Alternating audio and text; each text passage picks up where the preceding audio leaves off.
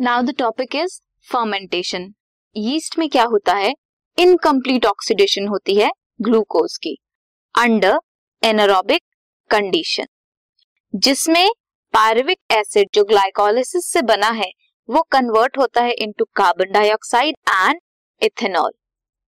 इस पूरे प्रोसेस को बोलते हैं फर्मेंटेशन एल्कोहल इथेनॉल बन रहा है तो ये फर्मेंटेशन एल्कोहलिक फर्मेंटेशन है जिसमें एल्कोहल बन रहा है इथेनॉल बन रहा है।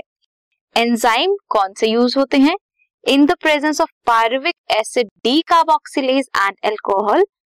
dehydrogenase reaction catalyse होता है इथेनॉल बनता है। कुछ बैक्टीरियाज में लैक्टिक एसिड प्रोड्यूस होता है from pyruvic acid in animal cells हम जैसे ह्यूमन बींग्स हैं, हम एक्सेस एक्सरसाइज कर लें बहुत ज़्यादा एक्सरसाइज करें या विदाउट वार्म अप एक्सरसाइज करें तो हमारी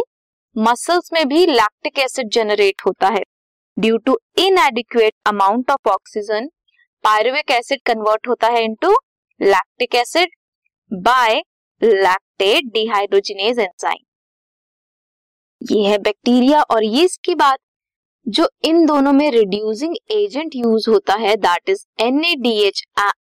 H positive जो रीऑक्सीडाइज होता है to D positive in both the processes alcoholic fermentation है या फिर लैक्टिक एसिड फर्मेंटेशन है. Less than seven percent of the energy is in glucose is release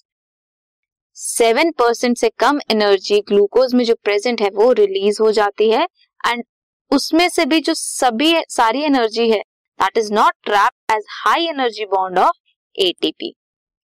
कैसे बना? ग्लूकोज जो पायरुवेट में कन्वर्ट हुआ था,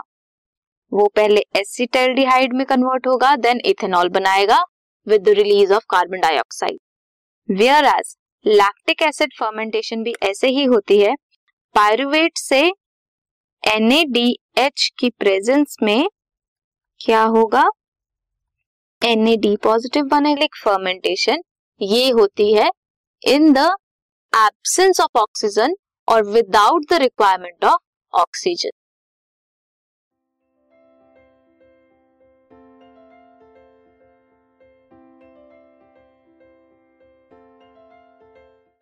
this podcast is brought you by Hubhopper Shiksha Abhiyan अगर आपको ये पॉडकास्ट पसंद आया तो प्लीज़ लाइक शेयर और सब्सक्राइब करें और वीडियो क्लासेस के लिए शिक्षा अभियान के यूट्यूब चैनल पर जाएँ।